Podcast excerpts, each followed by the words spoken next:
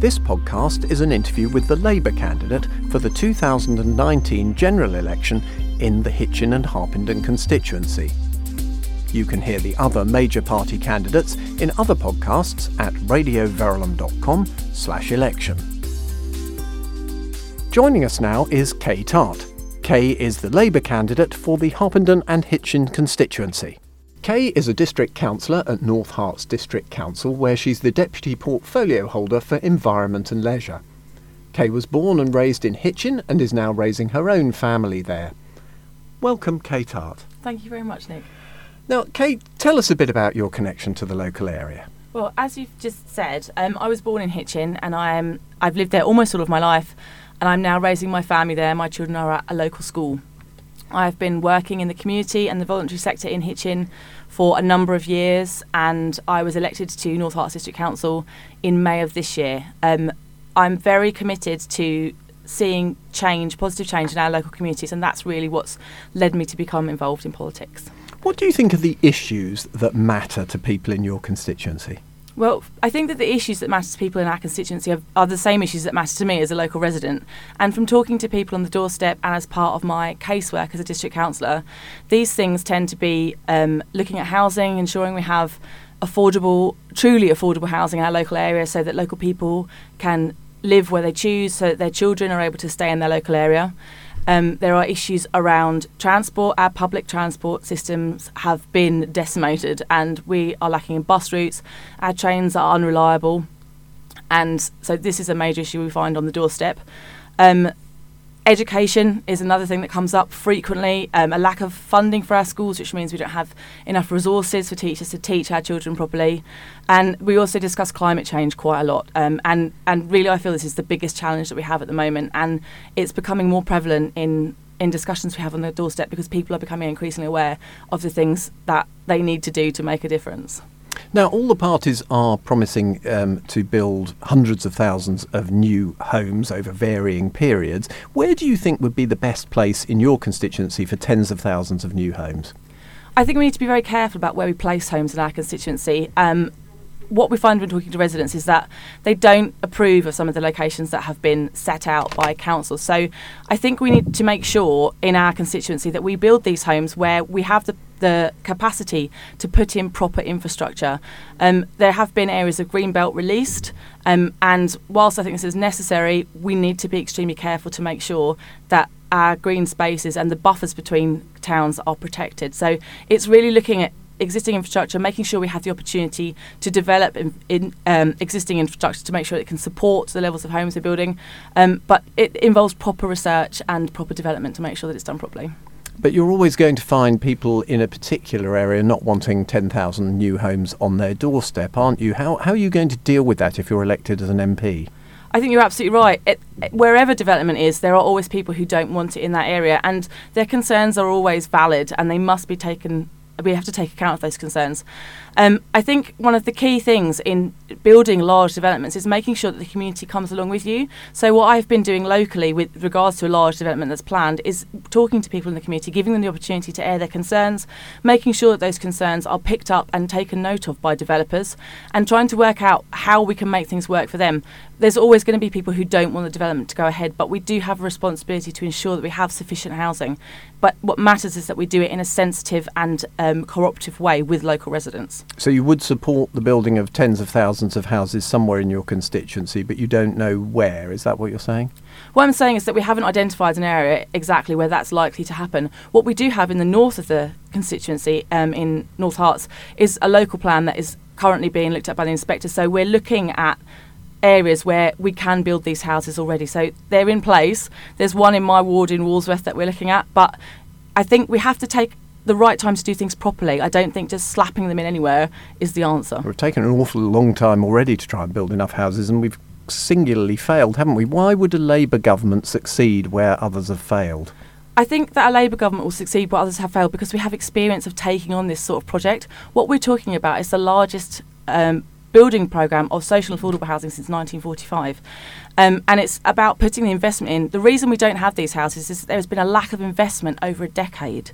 There is no money in the budget for social housing, and if there's no money, local councils can't build the social housing that's required, and we can't look at building affordable housing. Now, in your constituency, the house price is among some of the higher median house prices in in the country. Should people be frightened that if we suddenly build lots of new houses in their area, that house prices are actually going to fall? Um, in, we've had lots of houses built in the north of the constituency, and we haven't seen house prices falling. I think as long as we continue to make sure that the infrastructure is in place and that we support our high streets and develop our towns, there isn't an enormous risk of house prices falling. In Hitchin, um, people are being priced out of of the area, but because of high rents and extremely high house prices. So what we what we want to do is to ensure that we have truly affordable houses for local people, um, and that that, but that also means making sure that the towns and the villages are supported.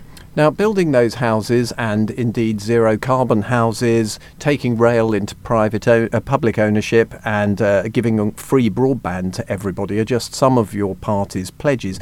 How are you going to be able to afford the hundreds of billions of pounds you're proposing over a very short time?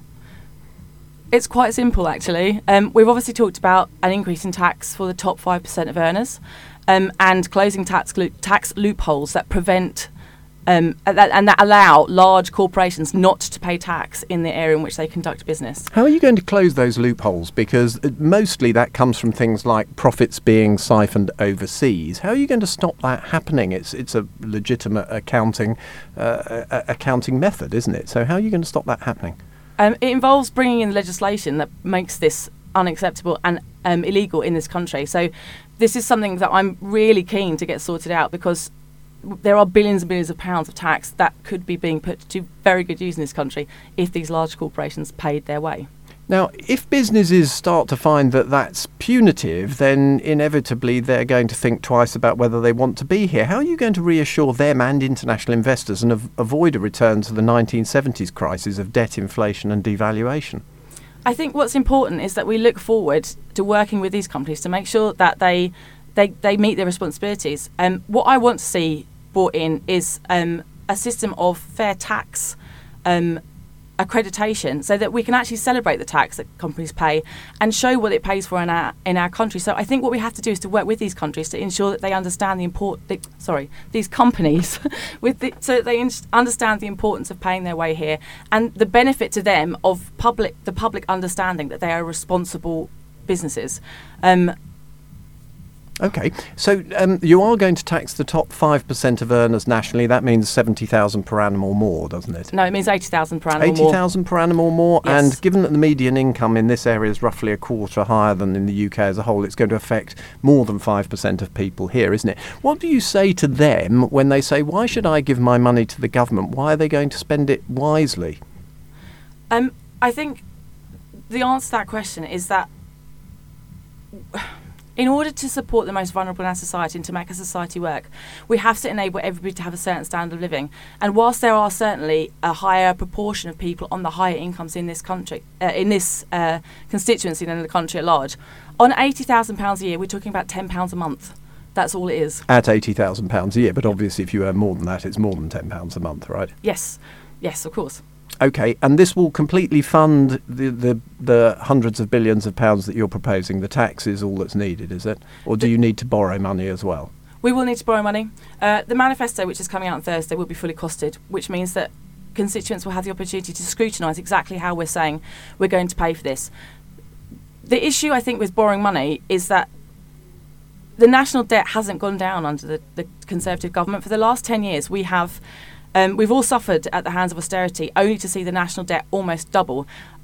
The Labour, the Labour Party don't have a problem with borrowing money to invest it because if we invest it in the right places in the economy, the the return is enormous, both social and monetary. So there's a problem if the Conservatives double debt, but there isn't if you do. Is that what you're saying? My problem with the Conservatives doubling the debt is that they haven't put it back into the country. What they've done is give tax breaks to people who don't need any more money and let the poorest and most vulnerable of, the, of our society shoulder the burden of that. The difference with the Labour government is that that money goes back into the system. It supports our education system, our public services, our healthcare, which in turn gives a better return. It enables people at the lower end to spend money to, to have aspirations and to succeed. And that is a far better investment, which gives a far better return than tax breaks for the rich. Now, the Labour Party's had sort of varying policies, it seems, from the outside on, on Brexit. You seem to have settled on one now, which is to hold a second referendum, renegotiate and hold a second referendum. What's your personal view on Brexit? How would you campaign if you were in power and, as promised, held a second referendum? I voted Remain in the 2016 referendum, and I would I would vote Remain again and I would campaign for Remain. I do not believe that we can, even we cannot neg- negotiate a deal that is any better and that affords us the same opportunities and protections that we have within the EU. However, I don't think that it is democratically acceptable to revoke Article 50 without some process of confirmation from the public, and I cannot support a no deal Brexit because it puts our public services on the table for unscrupulous trade deals. So you think it's better to be in the European Union? You, do you think the European Union is perfect? Do you accept people's worries about migration from the European Union and the threat to jobs here? I, of course, these are very, very valid concerns. Um, the European Union is not perfect. It needs reform, but you can't reform something from outside. I, I spend a lot of time on the doorstep talking to people who have concerns about immigration, but the net result of immigration in this country is not negative. It, it boosts our economy, and the jobs that immigrants are taking in our country are not the jobs that people here want. So actually, this involves what we need to do is to invest in support for people who are looking for jobs and create jobs so that there isn't an issue here. I think this is an issue of understanding as opposed to an issue of, of the reality of people from Europe taking jobs that British people want. Now, that view doesn't quite align, does it, with, with the flexibility that you want, that you've announced uh, just over the weekend, that you want to control migration? So, why would you want to control migration if it's a good thing? Um, migration generally is a good thing. Um, there's a, a, valid concern amongst residents and constituents that um, immigration can put a burden on our, our public services, on our schools. So I, I think a, a, certain amount of control isn't an issue. Personally, myself, I'm, I'm, I support free movement. So you're not completely aligned with the Labour Party's policy, which is not quite the same. You want flexibility on free movement, don't you, as a party? Yes, we. I think the thing is going forward if we become in, if we're in power, that's we're going to be in power. I think as part of a coalition. So these are things that need. Oh, so you you don't think you can win outright? No, I don't think we can. I think to be completely honest, the likelihood of a Labour majority in this situation is is slim.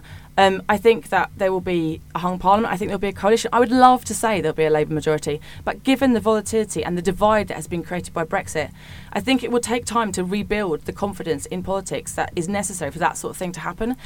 Who are you going to be in a coalition with? I mean, the Liberal Democrats have said that, that they won't enter a coalition with anyone. Yes, they have. I think that this is something that will have to be dealt. Obviously, this is something we're going to have to deal with after the election. Um, whether it's a formal coalition or where, whether it's an agreement of support will depend on who's still holding their seats and who's in Parliament when the election finishes. But so there's, but in a situation where the Conservative Party say were the, the largest single party, uh, but didn't have an overall majority, you're saying that you think, despite the fact the Liberal Democrats have said they won't enter a coalition with you, that's actually what will happen. Yes, I, I think that's exactly what will happen. Okay, um, let's move on a bit to um, the the question about trust. Can Jeremy Corbyn and his key advisers be trusted? Um, during the uh, the whole question of Brexit, in fact, during the referendum, there are those who said that Jeremy Corbyn is is secretly a Brexiteer who really put no effort into the Remain campaign at all, um, even though he, he pretends that he thinks probably uh, Brexit is a bad idea as currently as currently envisaged um, and and also that that you in a time of real disarray in the other parties, you fumbled the leadership opportunity. You didn't seem to want an election. Is that really somebody who can lead this country? I believe it is somebody that can lead this country. I wouldn't be standing as a Labour Party candidate on a Labour Party ticket. Um, what would you say to someone who, who said those sort of things to you? How can you reassure them that, that Jeremy Corbyn and his cabinet and his key advisers actually can be trusted because their views don't seem very clear and they seem to wave about all over the place? I think that the Labour Party has tried very hard to find a position that works for as many people as possible. Unfortunately, this this is viewed by people at. is that really leadership? Just trying to be work for as many people as possible. That sounds like trying to get elected, doesn't it? If we don't have a leadership who are trying to work for as many people as possible, they're only benefiting the few. So the tac the the the. Excuse me, I need to. I'm very dry mouth. Right. On Brexit, Jeremy Corbyn has made no um, pretense that he isn't a Eurosceptic. He doesn't think that the EU is perfect. He does accept that the best position for us is within the EU, and the vast majority of Labour Party members and the Parliamentary Labour Party are supportive of staying in the European Union, and they hold him to account. We hold him as members of the Labour Party to account. So yes, I think he can be trusted, and I genuinely believe that the best sort of leadership is that that takes account of everybody's views, not a very few polarised ones on the right or the left. Okay, so Kate, tell us why you and the Labour Party are the right choice for Hitchin and Harpenden. I am the right choice for Hitchin and Harpenden because I am a local resident who genuinely understands the things that matter to local people. I am of the community, and so and I've been working in the community for a long time. Uh, the Labour Party, we need a Labour Party. Sorry. We need a Labour government as soon as possible. I believe we need proper, transformative social change if we are ever to repair the damage that's been done over the last decade. Investment in our public services, investment in our schools, um, proper public transport systems that work for people, not profit, and proper decisive action on climate change that brings people along and isn't um, it's we have to we have to encourage people to come with us and that's why we need somebody who's from the community to do the job locally um, I'm a I'm committed to community engagement and in su- supporting the most vulnerable of our society um, and I've got experience as a district councillor in casework and in legislation and negotiation and so I think this makes me ideally suited to represent our constituency in the houses of in the houses of parliament Kay Tart, Labour candidate for the Hitchin and Harpenden constituency, thank you very much for joining us. Thank you for having me. You can find more Radio Verulam podcasts at radioverulam.com slash podcast and support our podcasts at radioverulam.com slash donate.